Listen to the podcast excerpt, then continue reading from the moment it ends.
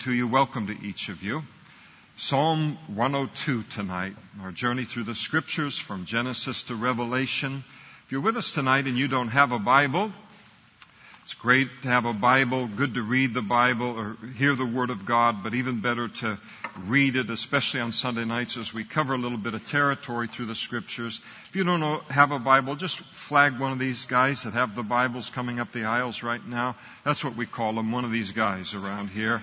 And uh, they'll be happy to get one into your hands. And then please, if you don't own a Bible, make that a Bible, a gift from the Lord to you tonight. So we come to Psalm 102.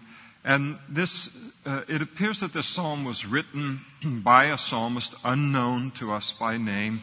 Apparently, we don't need to know his name, but it does appear that it's written from uh, Babylon. The Jews went into captivity to Babylon. The southern kingdom of Judah did, and uh, they were uh, Daniel, I mean, Jeremiah had stated the fact that they would be in captivity to the Babylonians for 70 years. They had ignored God's law to give a, a Sabbath year rest to the land uh, each year for 490 years, and so they owed God 70 years of obedience. And so, because of their idolatry, God moved them out of the land into captivity to the Babylonians, but he had said that it would be for 70 years and then they would return to the land. And so it appears that this was written late in the Babylonian captivity as that 70 year mark is approaching by someone who is longing for the return of God's people into that promised land of Israel, but he kind of has a sense that, uh, that he may not live long enough to see it but he is so confident in God's promise that they would return to the land that if he didn't see it and his generation didn't see it, he knew that a generation to come would experience it. And so he writes um, uh, to us, Hear my prayer, O Lord, and let my cry come to you. Do not hide your face from me in the day of my trouble. Incline your ear to me in that day I shall call, answer me speedily. So he's in trouble and he feels like he needs God's help quickly. And, uh, uh and I, you know, if the psalmist is old enough to have experienced the land of Israel prior to going into Babylonian captivity, for that generation of Jews, I cannot even begin to imagine the longing that they would have to return to that land. The beauty of that land, a gift from God to the Jewish people. And, and so here he is, he's separated from it. Now they're getting close to returning and he's got some things that he wants to say to the Lord here, and, and, he, and he wants to pour his heart out. The circumstance that he's in, he needs help fast. And he describes his physical condition. He says, For my days are consumed like smoke. What is smoke? Smoke is a fleeting substance, isn't it? Here, one moment and gone the next. He said, My life is fleeting. It's moving quickly. My bones are burned like a hearth. And so he probably has some kind of a fever that he, uh, that is inside of him. My heart, uh, my heart is stricken and withered like grass so that I forget to eat my bread. And so this, the, the, the, the physical impact of the sorrow over being separated from the land that it has upon him, the loss of appetite related to that. And he said, Because of the sound of my groaning, my bones cling to my skin. Not only uh, is there the loss of appetite, but then the loss of muscle mass as a result of it. He's skin and bones in his groaning. I'm like a pelican of the wilderness, and pelicans in the wilderness were renowned for being solitary creatures. He says, I feel like I'm alone living in desolation as he looks at Babylon all around him. Now, Babylon was like the envy of the whole wide world at that time. And he looks at it and he, sa- and he just thinks to himself, I know the whole world would love to live in Babylon. I'd give all of this up in a half second to be back in the land of Israel. I feel like I'm living in a land of desolation. You ever uh, travel sometimes, or and sometimes you can just be traveling through our own state, and you just kind of go along. You're driving and you're driving, and you can you can drive through a city, and you can feel an oppression upon that city. You know, the Holy Spirit lives inside of us. And so, what affects the Holy Spirit and the environment around us affects the Holy Spirit inside of us. And we have a sense of that. We have a feel of that. There are cities within driving distance of here that every time I drive through them, I realize this city is a stronghold of the devil that needs to be broken. But I'm not called to be a part of it unless it's through prayer. But you just have that sense of, of that whole thing that goes on around it. I've had the privilege of traveling all around the world related to the kingdom of God. I pinch myself. I never take it for granted. My wife is a witness. If I get to travel anywhere, I just suck every bit of everything I can out of that because I never know if I'll get to get back into a car again or get back on a plane again. So I never take it for granted. But I've had the privilege of being in some of the most beautiful places in the whole wide world. The art that is there, the sculptures, the architecture, unbelievable. And yet, as I've walked those streets and I've looked at those wonders and all of those things, I have thought to myself that if I had to live here without God, I don't know what I would do most beautiful place in the whole wide world, if God isn't there, and isn't there strongly, I mean, what is, what is the beauty of it? What is the, the purpose of it? God makes things beautiful in a real way, in a deep way in our lives. And so the, the best that the world had to offer was like a desolation to him. I'm like an owl of the desert. Again, another kind of alone creature. I lie awake. I'm like, am like a sparrow alone on the housetop. And, and speaking about all of this that's going on inside of him, affecting him physically and making him sleepless. He says, my enemies, on top of all of that, my enemies all, they reproach me all day long. And the idea is reproaching him as a child of God, making fun of his faith in God making fun of his belief that one day God is going to restore the children of Israel back into the land of Israel, telling them that your God has lost, we have won. There's no future in your God. The future is with us. That's the country we live in right now.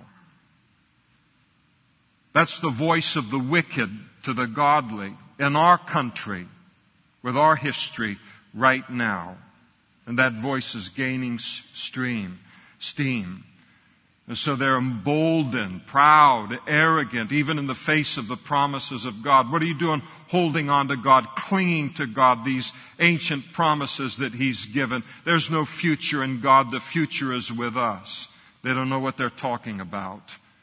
The future is with the righteous always.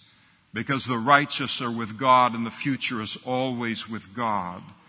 And so they come in, they mock him for his faith in God. They deride, those who deride me swear an oath against me. In other words, when they saw somebody on the street and they wanted to swear at them, they'd say, may you be like this man over here.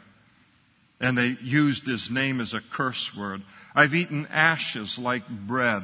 So he's thrown in, in the, the, his grief over living in the wickedness of Babylon. He throws the ashes on his head as a sign of his mourning. And as he eats his bread, the ashes fall down onto the bread. He eats it anyway. It's his portion. But he won't take the ashes off because that's what he's feeling. That's what he's experiencing.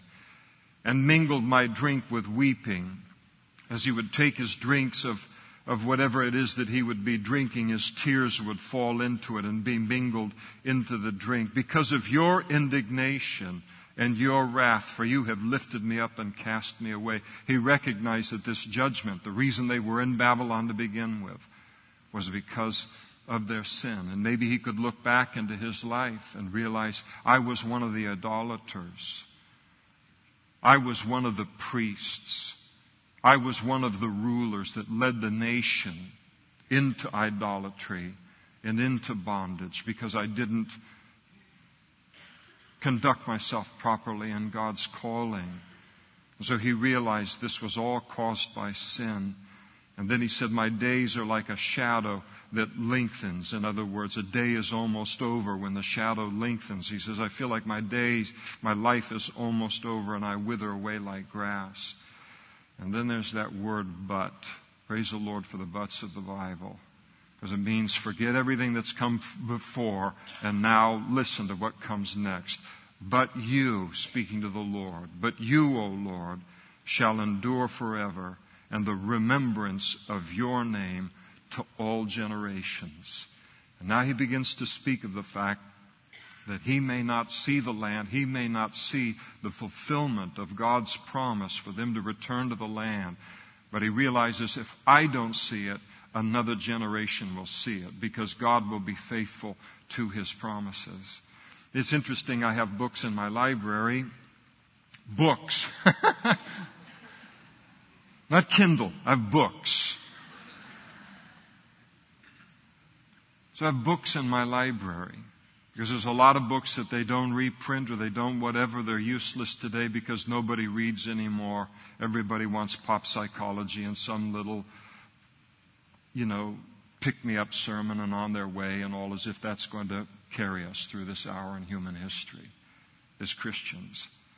But I've got books in my library that speak uh, of the prophetic scriptures, of the book of Daniel, uh, speaks of Isaiah, speaks of the book of Revelation and the prophecies that were given that Israel would become a nation again. And these books were written before 1948 when Israel became a nation. It's easy for us to look back at the scriptures and say that Ezekiel says that they're going to be a nation, they're going to be in the land. Once again, we look back on it, it's a part of our history.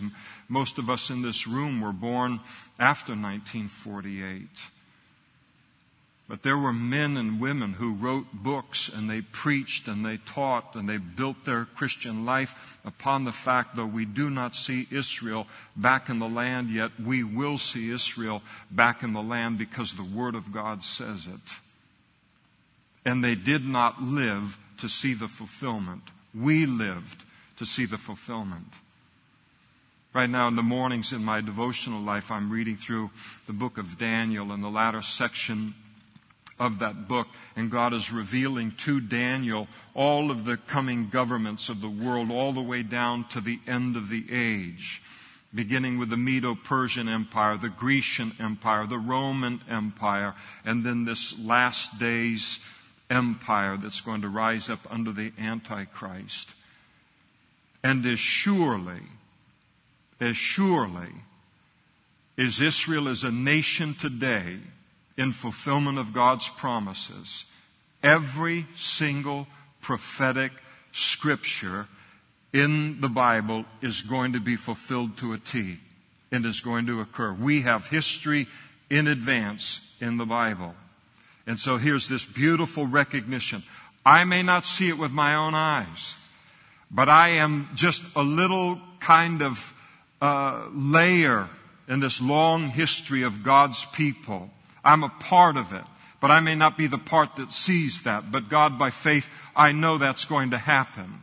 And I know a generation of my people, your people, are going to see this to be fulfilled. And you will arise and have mercy on Zion, for the time to favor her, yes, the set time has come. For your servants take pleasure in her stones and show favor to her dust. The excitement of the children of Israel he knew that they had to return to those stones. To the people that had conquered the land and were living there, it was just stones and dust.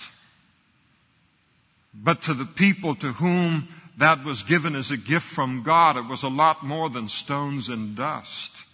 That was their heart toward that land, the eagerness to return. And so the nations shall fear the name of the Lord, and all the kings of the earth your glory. For the Lord shall build up Zion. He shall appear in his glory. He shall regard the prayer of the destitute and shall not despise their prayer. God will rebuild Zion. And so he did. And then you notice in verse 18, starts to talk about a future people. Again, talking about the generation that's going to follow him. He said, This will be written for the generation to come. I think it's wonderful to realize here we are. We are Christians in the year 2013. But Christianity has been going on for 2,000 years, and the Old Testament saints for thousands of years prior to that, as they look forward by faith to the coming of the Messiah. How long will history go after us? I don't know. But there's that recognition by the psalmist. We recognize it too. We have our little place in this long line through history, and, and that we're not the end of that. What we do affects another generation. We're excited for the next generation, the promises that will be fulfilled in that generation. For this will be written to the gener- for the generation to come, that a people yet to be created may praise the Lord. For he looked down from the height of his sanctuary from heaven, the Lord viewed the earth to hear the groaning of the prisoner, to release those appointed to death, to declare the name of the Lord in Zion, and to his praise in Jerusalem when the peoples are gathered together and the kingdoms to serve the Lord. And so he said, all of this is going to be fulfilled in a generation to come. And then he contrasts his own weakness to the strength of God. Aren't you glad tonight that the fulfillment of God's promises are not based upon your strength. How confident would you be in a single promise of God if it was based on your strength? If you're really young, you say, well, you know, fairly confident. If you're over 50, you say, not confident at all, thank you. Comes a point in life where you don't, you don't jump out of bed. You roll over on your side you get your feet down on the ground and then you lift your upper body up. You don't deal with your body as a whole, not even getting out of bed. You deal with it in halves. God's promises are based upon His strength, not upon our weakness. And He's very, very strong. He weakened my strength in the way. He shortened my days. I said, Oh my God, do not take me away in the midst of my days. He feels like he's going to die soon. He asks for more life. And then he contrasts his problems and his frailty with God. He says, Your years are throughout all generations. We don't have to worry about a single promise. There we are, we're on our deathbed. We wonder what's going to happen to our family that knows and loves the Lord afterwards, or even those that don't know and love the Lord. What will happen after we die? God will continue to be strong in their lives. He'll keep His promises to them when we're gone.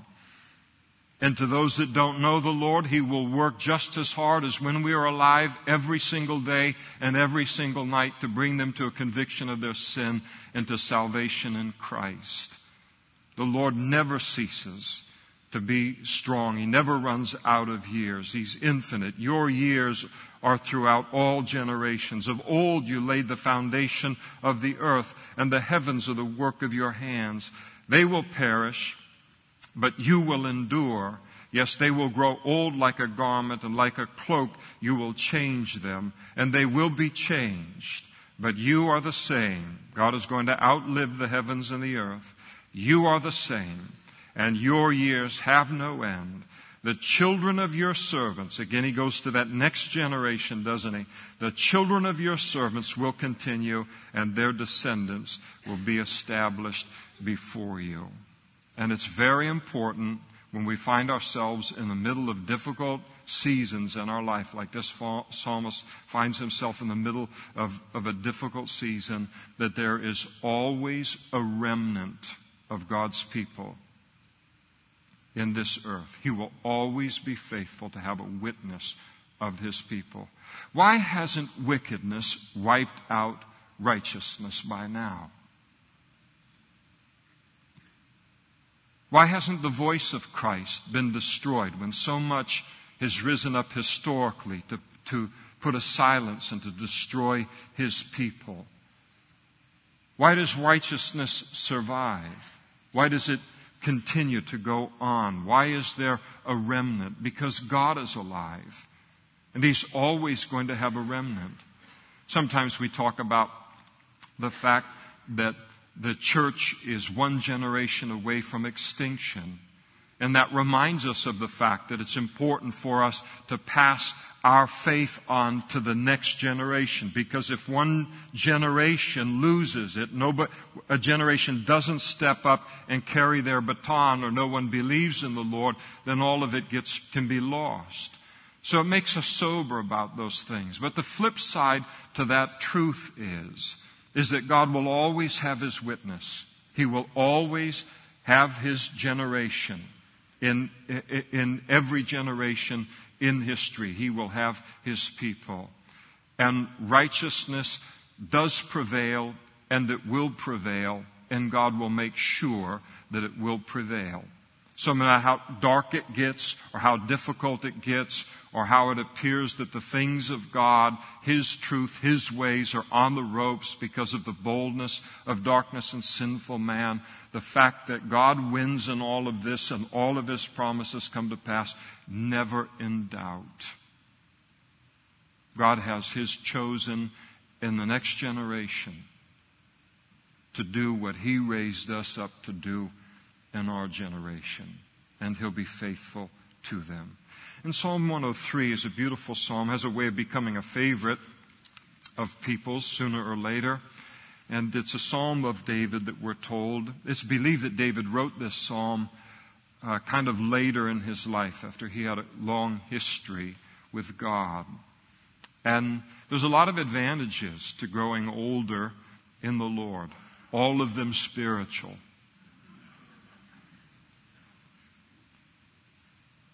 But we come to know the Lord better. We come to know joy. We come to know peace in a greater measure. We have a long history with God and the intimacy that comes with that. We have a long history of His faithfulness. There's a lot of advantages to growing older, the things of the Lord, having a long history with God. But one of the casualties of a long history with God is over time we can forget his benefits. And sometimes we just need someone to remind us of how blessed we are. We know we're blessed.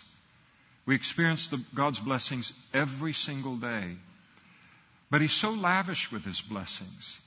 His blessings are so multifaceted, so many blessings that after a while we can just begin to take them for granted and then pretty soon some, you know, I break my fingernail and it's the end of the day. and then we need someone to remind us of how richly we are blessed so that we never, ever become fat and sassy related to his blessings spiritually and so that we never, ever fail to appreciate those blessings. And so David begins and he says, Bless the Lord, O my soul, and all that is within me. Bless his holy name. Bless the Lord, O my soul. He's talking to himself. And forget not all of his benefits. So he doesn't have some, he's the king. Who's going to come to the king and say, Hey, king, Bless the Lord for all of his benefits in your life. Not too many people are going to do that to the king. So he has to do it for himself. And sometimes we may not have anyone in our household or in our family or in our workplace that reminds us of how blessed we are. And so we got to remind ourselves. And Psalm 103 is a great place to do that. If you ever want to stop and just remember, as the old song goes, count your blessings, name them one by one. There's something about naming the blessings. The greatest place in the New Testament to do that is in Ephesians chapter 1, where Paul writes and lists all of the blessings that are ours in Christ Jesus, that are part of our lives because we have given our lives to Christ. And if we ever forget or we ever think I'm not blessed, nobody likes me, everybody hates me, I'm going to eat some worms. Big ones, little ones, fat ones, skinny ones, I'm going to eat some worms. and you turn to Ephesians chapter 1 and you begin to read who and what we are, how God sees us because of Christ, we realize, wow, I'm blessed. And the Old Testament equivalent is Psalm 103. Anytime we have a sense where we feel, I need to prime the pump of thankfulness in my life because I'm not feeling real thankful right now. Those are two great places to go. And so we start to head through his list here in verse 3. Who forgives all, would you circle that word all at least in your mind? Who forgives all your iniquities. How many of your iniquities has he forgiven? He's forgiven all of your iniquities. That's a lot. I'd, we'd settle for 90%. But when you're used to 100%, you don't want to settle for 90%. And he begins with God's forgiveness of our sin because that's the most important thing. I remember hearing a, reading a statistic, and I looked it up to verify it, found out who the speaker was and, and all related to it. But one psychologist or psychiatrist, a number of decades ago, indicated that in terms of state hospitals in the United States of America, that if he could find a cure for guilt, he could empty those hospitals of 80% of their population. You say, I don't believe it. I say, I believe it. I watched what guilt could do to a human being firsthand and up close as a child, driving that person into those very institutions, could not let go of something or something, things, plural, that she had done in her past. And there is a cure for guilt. And it sat, sits as a easy to be discovered right on the pages of Scripture from one end of the book to the other. Isn't it wonderful to wake up every single day and not have to rummage through our past sin? Not even the sin that we committed an hour ago and then came under conviction of the Holy Spirit and said, Lord, I realize that what I did there was very far from your nature and from your word. And I ask for your forgiveness, and I pray that you turn this into a learning experience in my life so that when I'm in the same situation again, I won't handle it in the same way. Would you forgive me of my sin? I repent of that. I see it the way that you do. And the Bible says that if we confess our sins, He's faithful and just to forgive us of our sins and to cleanse us from all unrighteousness. And that quickly I can be freed of the guilt of that sin. Now, how rich are we to be able to walk that way? Many of you in this room, you walked for a lot of years apart from that kind of forgiveness in life. And you know what it feels like to carry guilt and to carry unforgiveness and to carry sin day in and day out, week in and week out. And you know what it is to be forgiven now. And the quality of life, there's no comparison. So the blessings that we have. If he just stopped, if Psalm 103 just stopped it, it, halfway through verse 3, we could bring the worship team back up here and have them lead us in another half hour of worship. That's how great the first blessing is who forgives all your iniquities. And if you don't believe that tonight as a Christian, well, we're just going to ask God to identify you and we're going to come and find you and put you in a headlock and give you the old Swedish knuckle rub until you say uncle. Accept his forgiveness. Paid a great price to be able to extend it to you. Jesus said, Do you love me? Obey my commandments. And so, when we sin, and He extends forgiveness to us, we need to believe that and we need to accept that. And that honors God and that blesses God. He heals all your diseases. You say, what do you mean by that? I've got a cold or I've got the flu or I've got cancer.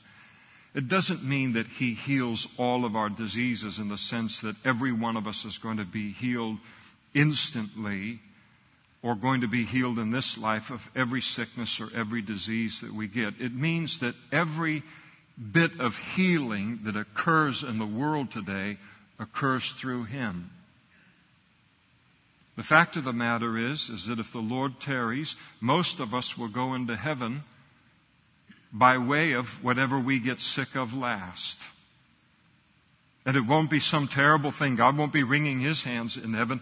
We'll be greeted, eh, eh, heading up, uh, he'll greet us with excitement coming into heaven. Sometimes when somebody is really sick, you can write in a card, and I'm not nitpicking, you write in a card or something like that, and you'll say, I'm praying for your complete healing.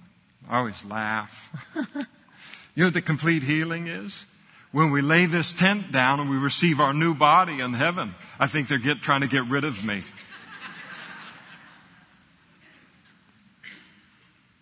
but one day, all of us are going to be completely healed. We will lay this body down and we will receive, and it will require that to receive the new body that is prepared for us in heaven that is made for eternity and made for heaven. So he's got it all covered. All healing that comes into our lives, we give him praise. It's one of his benefits in our lives. And then one day, if he uses something like that to usher us into heaven, we'll give him even more praise, but no longer through a glass darkly. Then it'll be face to face. He redeems our life from de- destruction. So he talks about redemption. Were you on your way to destruction before you became a Christian? You were. So I was on the slow path. Okay. We'll give you a gold star. The rest of us were on a fast track to destruction, but we were all on the way to destruction. And some of us were going to destroy our lives faster than other, than other people would destroy their lives. And God redeemed us and brought paid the price to get us off of that path of, of destruction that leads to destruction. And the word redemption, as it's used in the New Testament, it means to release upon the payment of a ransom. And because of the blood of Jesus Christ, you and I are not only forgiven, but we've been redeemed. We have been bought out of the slave market and freed from our former bondages to the sins and self that were going to lead us to destruction, and we've been redeemed and bought out of that slavery and brought into the freedom that is found in the kingdom of God and found as a Christian. He redeems our life from destruction. The privacy of your own heart, some of us can say tonight, Praise the Lord, you redeemed me from destruction, and we know it. Who crowns your you with loving kindness and tender mercies. And so a crown is something that beautifies a life. And he makes our life beautiful with his loving kindnesses and his tender mercies. This is talking, we talk about all the big things that God does in our life and we go, wow, that's a wow thing that God did. That's incredible. This is talking about the loving kindnesses and the, and the, the mercies, the little things that he does. Like when you're reading the Bible and all of a sudden he shows you something in that passage you've never seen before. That's a loving kindness and that's a mercy. The ability to appreciate a sunrise and a sunset in a way that we never would because that's our Father that has created that. That's a loving kindness and that's a mercy these promptings of the Holy Spirit that He gives to us, all these little things that He does that makes our life so special and, and intimate with Him. And we thank the Lord for it. He satisfies your mouth with good things so that your youth is renewed like eagles. This is just talking about plain old food, grub. Sometimes we get hungry enough that where you take and you put that spoon or that fork full of food to your mouth and it touches your tongue and you can feel the nourishment radiate all the way through your body. Your body, our body so needs food and is so impacted by food. Isn't it amazing God keeps this whole world? How many billion is it now? I stopped at five and a half billion. I'm not count, I'm not counting anymore. Don't even tell me. Don't answer my question. I don't want to know. I'm backpedaling. Every time I sit down to a meal, I think to myself, What was involved in that bread coming to my table? What of my Father's creation that man cooperated with that I can eat this bowl of pasta or I can have this pork chop? New covenant.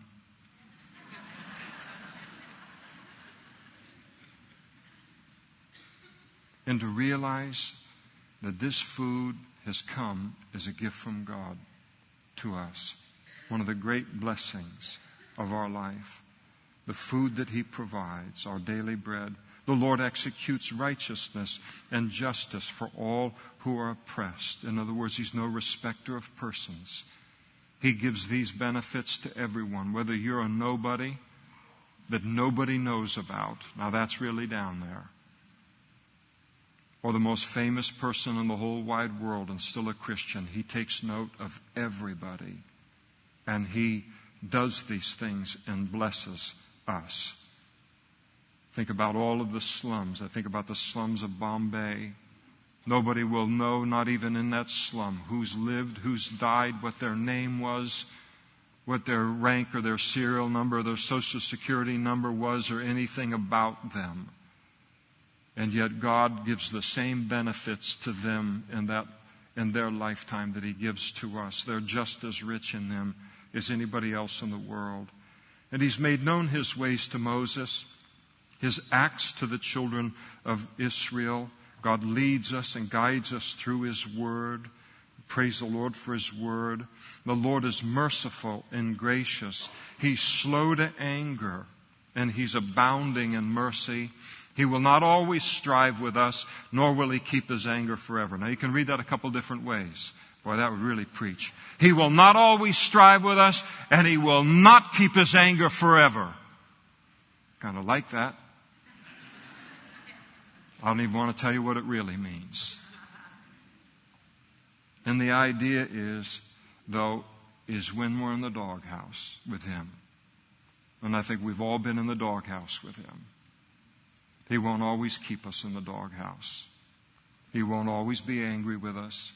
He won't always be disciplining us or punishing us for what it is that we forced him to discipline us and punish us over.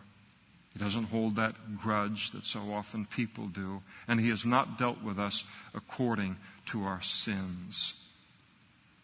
You ever talk to a Christian, you say to them, how you doing? And they say, better than I deserve. That's exactly what the psalmist is saying here. He has not dealt with us according to our sins, nor punished us according to our iniquities. Better than I deserve, always better than we deserve. For as the heavens are high above the earth, so great is his mercy toward those who fear him. In other words, God's mercy is immeasurable. He never runs out of it. I know I look at Don Loudermilk and I think he's just got to be tapping God out like all the time. You pick on safe targets in the room, by the way. But he never runs out of mercy. I used to pump gas. Oh, not just any old time in human history. In 1973 and 74, during the gas shortage back then. And you didn't have to worry about working long hours. You had a certain amount of gas during that embargo that you could pump each day, and when it was pumped out, you closed everything up and shut down the gas station. Even when the cars were still all the way around the block, hoping to get a couple of gallons. God's mercy's never like that. He never, ever runs out of mercy toward us. Must mean we need a lot of mercy, and we really do.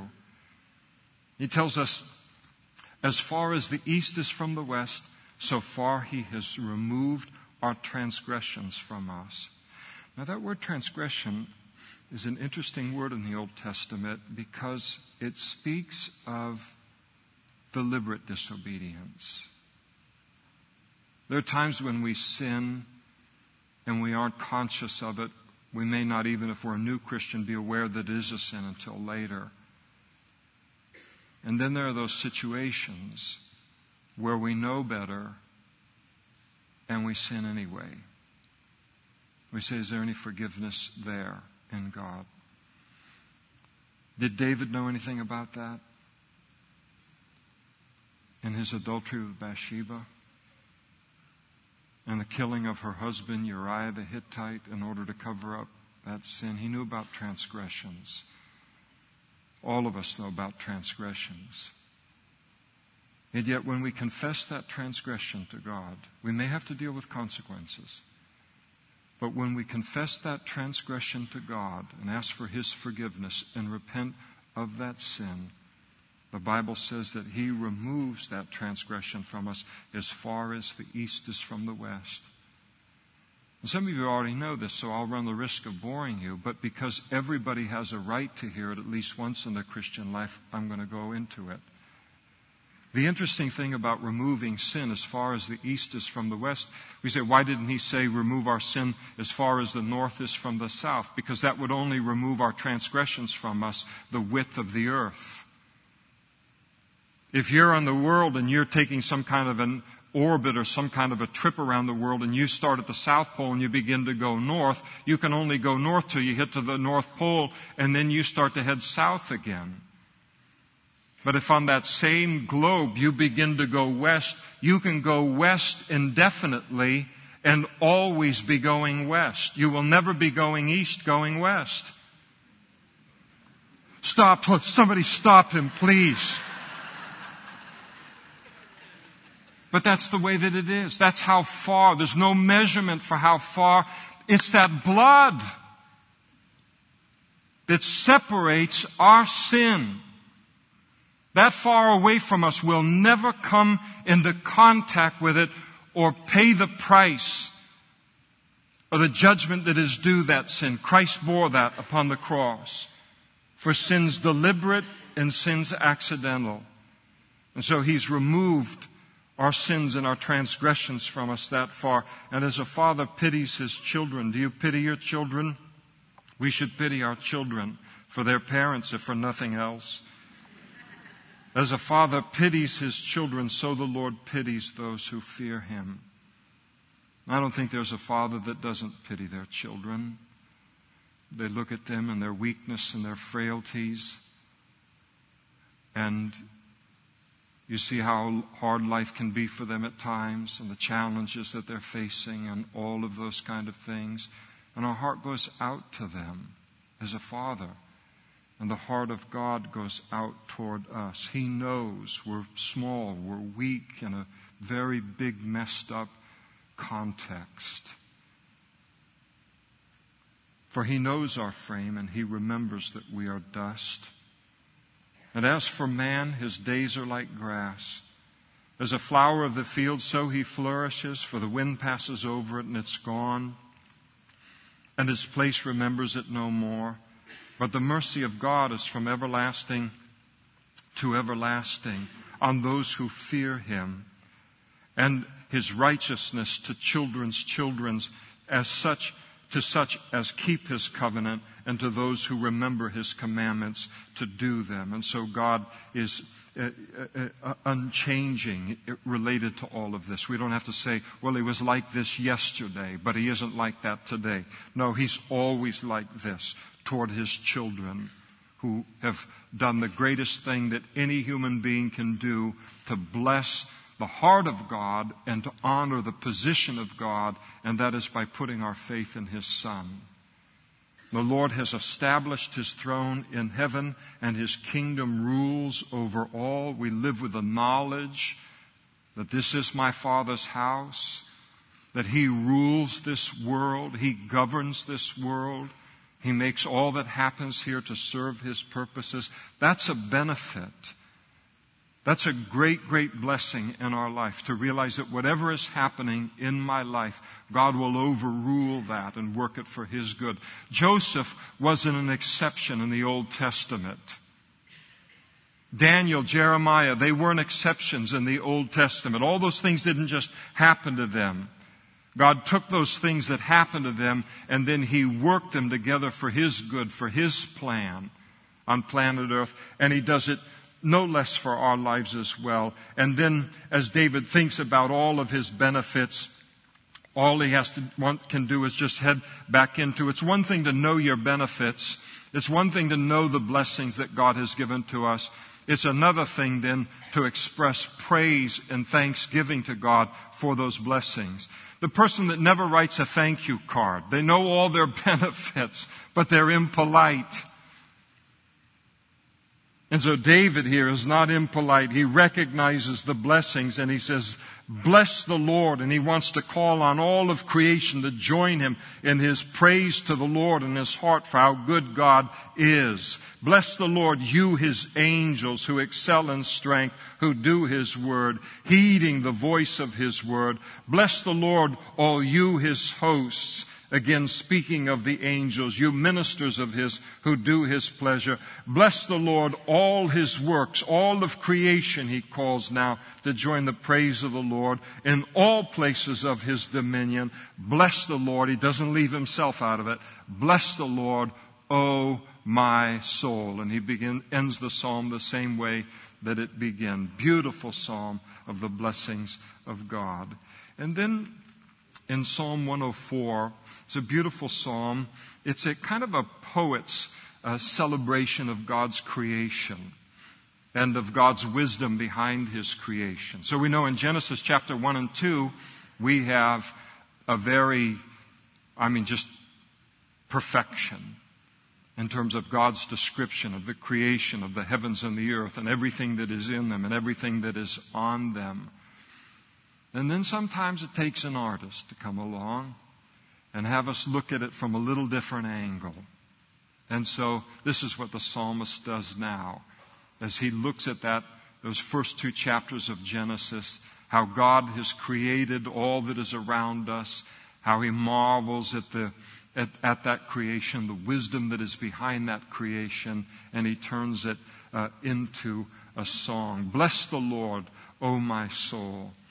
O Lord my God, you are very great. You are clothed with honor and with majesty. You cover yourself with light as with a garment. In other words, he carry, uh, uh, to, to be covered with something means it characterizes your life. His life is characterized by light, that is by holiness, by righteousness. He's just praising the Lord for who he is before he ever gets to praising God for what he has done, even in creation. That's always a good thing to remember. God is always worthy of our praise simply for who He is.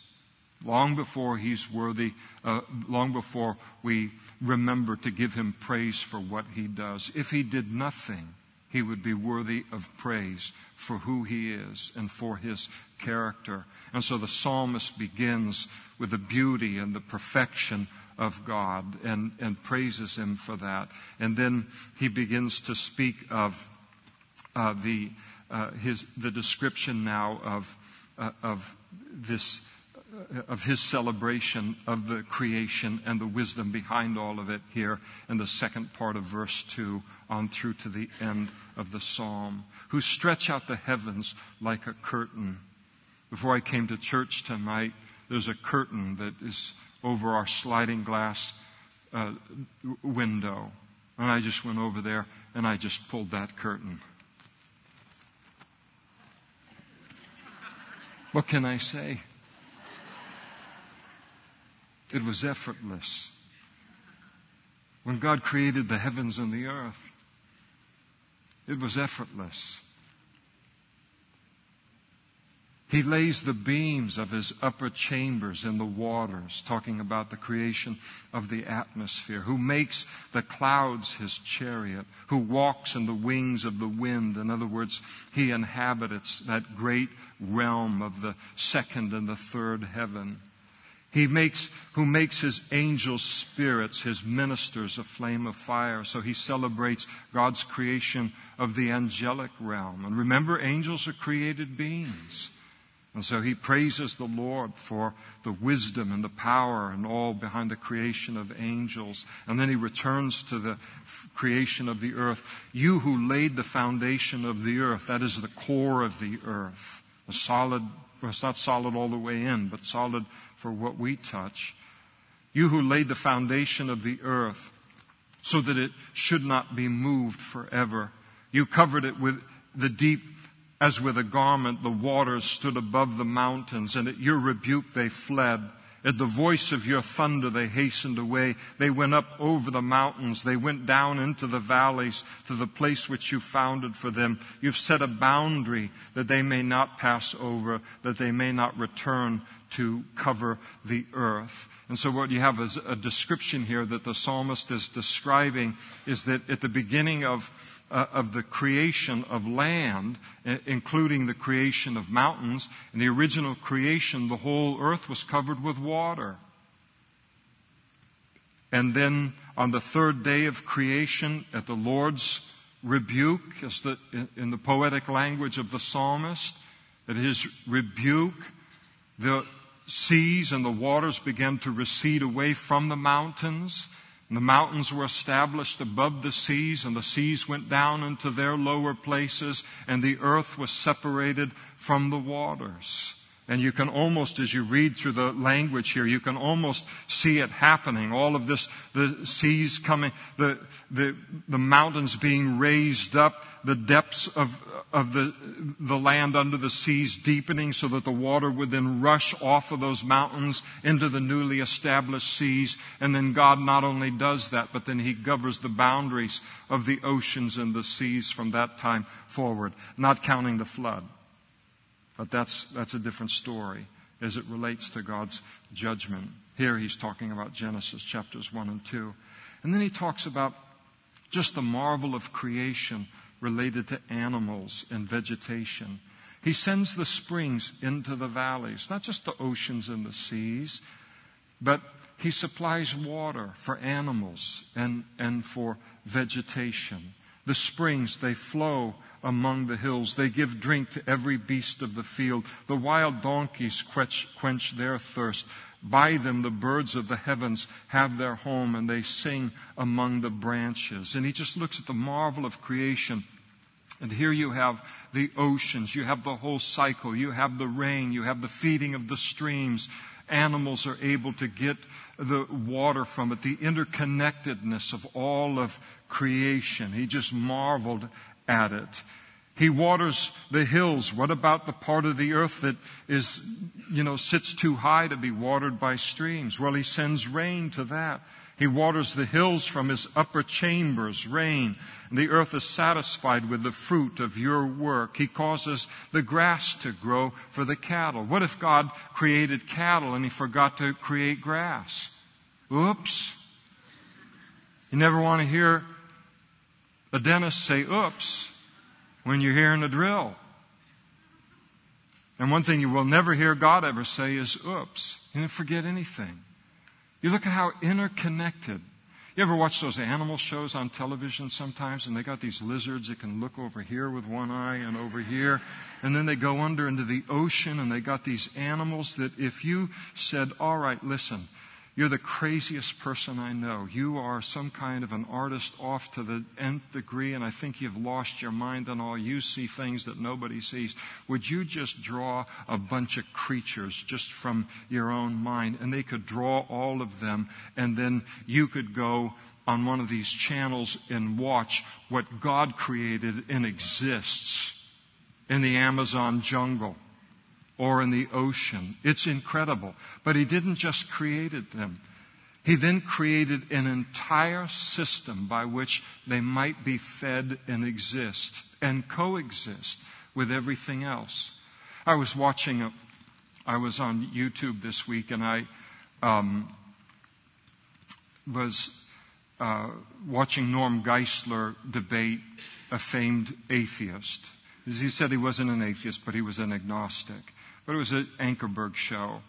And, and Geisler is laying out this whole thing, you know. I mean, the guy is just saying, no, there is, I, there's no way of knowing that there is a God and all, and this whole kind of thing that he's laying out. Geisler is like torpedoing him repeatedly, one time after another, after another, after another, until it just becomes, before you realize that this guy is, this guy is not open to the facts. This guy is determined not to believe because where the facts lead you in terms of some supreme being that created all of this. As the Bible teaches, creation speaks of a creator, design speaks of a designer everywhere in life, whether it's a watch, whether it's the Eiffel Tower, whether it's an automobile, whether it's chocolate cupcakes. And the creator and the designer is always greater than his creation by virtue of being able to create. And so it isn't enough to be able to deflect every single every single evidence that God has given for his existence in creation. What is your answer to it? What is the alternative? And which one then requires more faith to believe? Well, I haven't finished, I didn't have time to finish the whole series, but I have a hunch that that's where the whole thing ends up with Geisler and this man. But the creation is a marvel.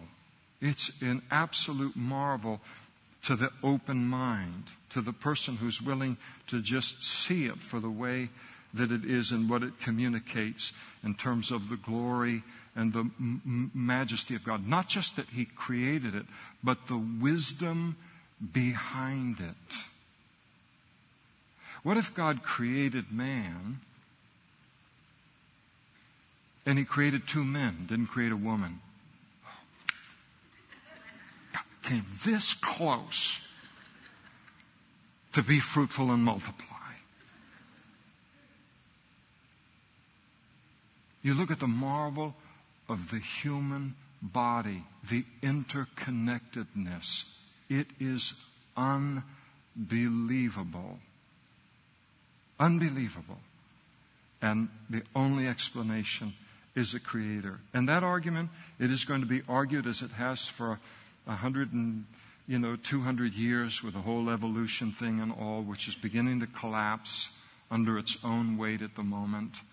But so many people are invested in it intellectually and invested in it spiritually, invested in it monetarily, it's not going to go away easy. Even when some of their main voices begin to abandon the position that's just the way that it is. You and I can't change what the world will be like in 200 years if the Lord tarries. Right now, it's enough to not be fooled by the nonsense. Don't you love how God makes it so simple that you could take this and you could go into one of our children's church classrooms and you could teach that to them and they would understand it. You don't have to have a PhD to understand God. God knows how to communicate himself to someone who has no education, but someone who has a heart to seek after God and to know the truth when they hear the truth. And again, creation always speaks of a creator. There is no exception in this world. Every created thing that you wear, that you drive, that you interact with in some way that was created by someone. And the creator is greater than the creation. And so too with design. Anyone can understand that. And so God, you get into these arguments and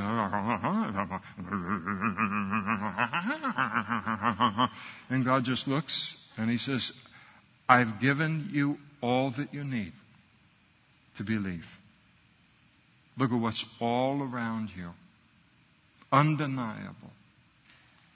Put creation and design to the same test that you put everything else in life to. And isn't the conclusion that there's a creator and a designer behind all of it? Well, I love it. And so he talks about how the, he causes the grass to grow for the cattle and vegetation for the service of men. So he not only supplies food for the animals, but he supplies food for mankind and vegetation for the service of man. Those of you in junior high and senior high, you eat your vegetables. They come from God, that He may bring forth food. That's my fatherly advice tonight that he may bring forth food from the earth and wine. Oh boy, everything breaks down. All illustrations, doesn't it? And wine that makes glad the heart of man. Oil, now we're back on track, olive oil to make his face shine and bread which strengthens man's heart. The trees of the Lord are full of sap, and the cedars of Lebanon which he planted. So speaking about the beauty of the forest. And then where birds make their nest, the stork has her home in the fir trees. The high hills are for the wild goats. The cliffs are for a refuge for the rock badgers. And so all these verses he's just talking about He's marveling at how all of this is so interconnected. He didn't just create it, but he created it with an interdependence that is something even greater on top of creation. He said he appointed the moon for seasons. God established seasons. What if there was only like summer or only winter all of the time? Now he created seasons. There's a cycle. The sun knows it's going down. He created days, sunsets. He made darkness, and it is night in which all the beasts of the forest creep around. There's a whole bunch of animals that only come out at night. Say, who did that? God did that. They didn't learn that. Got a bunch of forest creeps creeping around at night. And the young lions, they roar after their prey. A lot of animals nocturnal in getting their food. They seek their food from God, the way that God has provided it. And then when the sun rises, they gather together. Their day's work, night's work is over, so they go into sleep during the day. And then man comes out to do his work, because we're made to work during the day and to his labor until the evening. Lord, O oh Lord, how manifold are your works. In wisdom you have made them all. The earth is full of your possessions, this great and wide sea. So now he begins to talk about the ocean, just how immense oceans are. And not only that, but inside of the oceans and the seas, you have made innumerable teeming things, great things, both small and great. There's little shrimps in the sea. And you've got gigantic whales in the sea and everything in between. And he put all of them together. The sea is a place where the ships sail about, and so they provide a pathway for shipping. And there's the Leviathan, which you have made to play there in the sea. And sometimes in the Old Testament, the Leviathan speaks about some awesome, great kind of creature that, that creates a kind of awe in man. Maybe in this context, the psalmist is speaking of a whale. And he said, These all wait for you that may, you may give them their food in due season. What you give them, they gather in. You open your hand, and they are filled with good. You hide your face, and they are troubled. You take away their breath, and they die, and they return to the dust. You send forth your spirit, and they are created. You, and you renew the face of the earth. In other words, every single creature in the ocean and on the land, every single creature is dependent upon the power of God and the wisdom of God for their existence. And so is every human being, whether they realize it or whether they don't. May the glory of the Lord endure forever. May the Lord rejoice in his works. He looks on the earth and it trembles. He touches the hills and they smoke. I will sing to the Lord as long as I live. He just praises the Lord for the beauty and the witness of creation. I will sing to the Lord as long as I live. I will sing praise to my God while I have my being.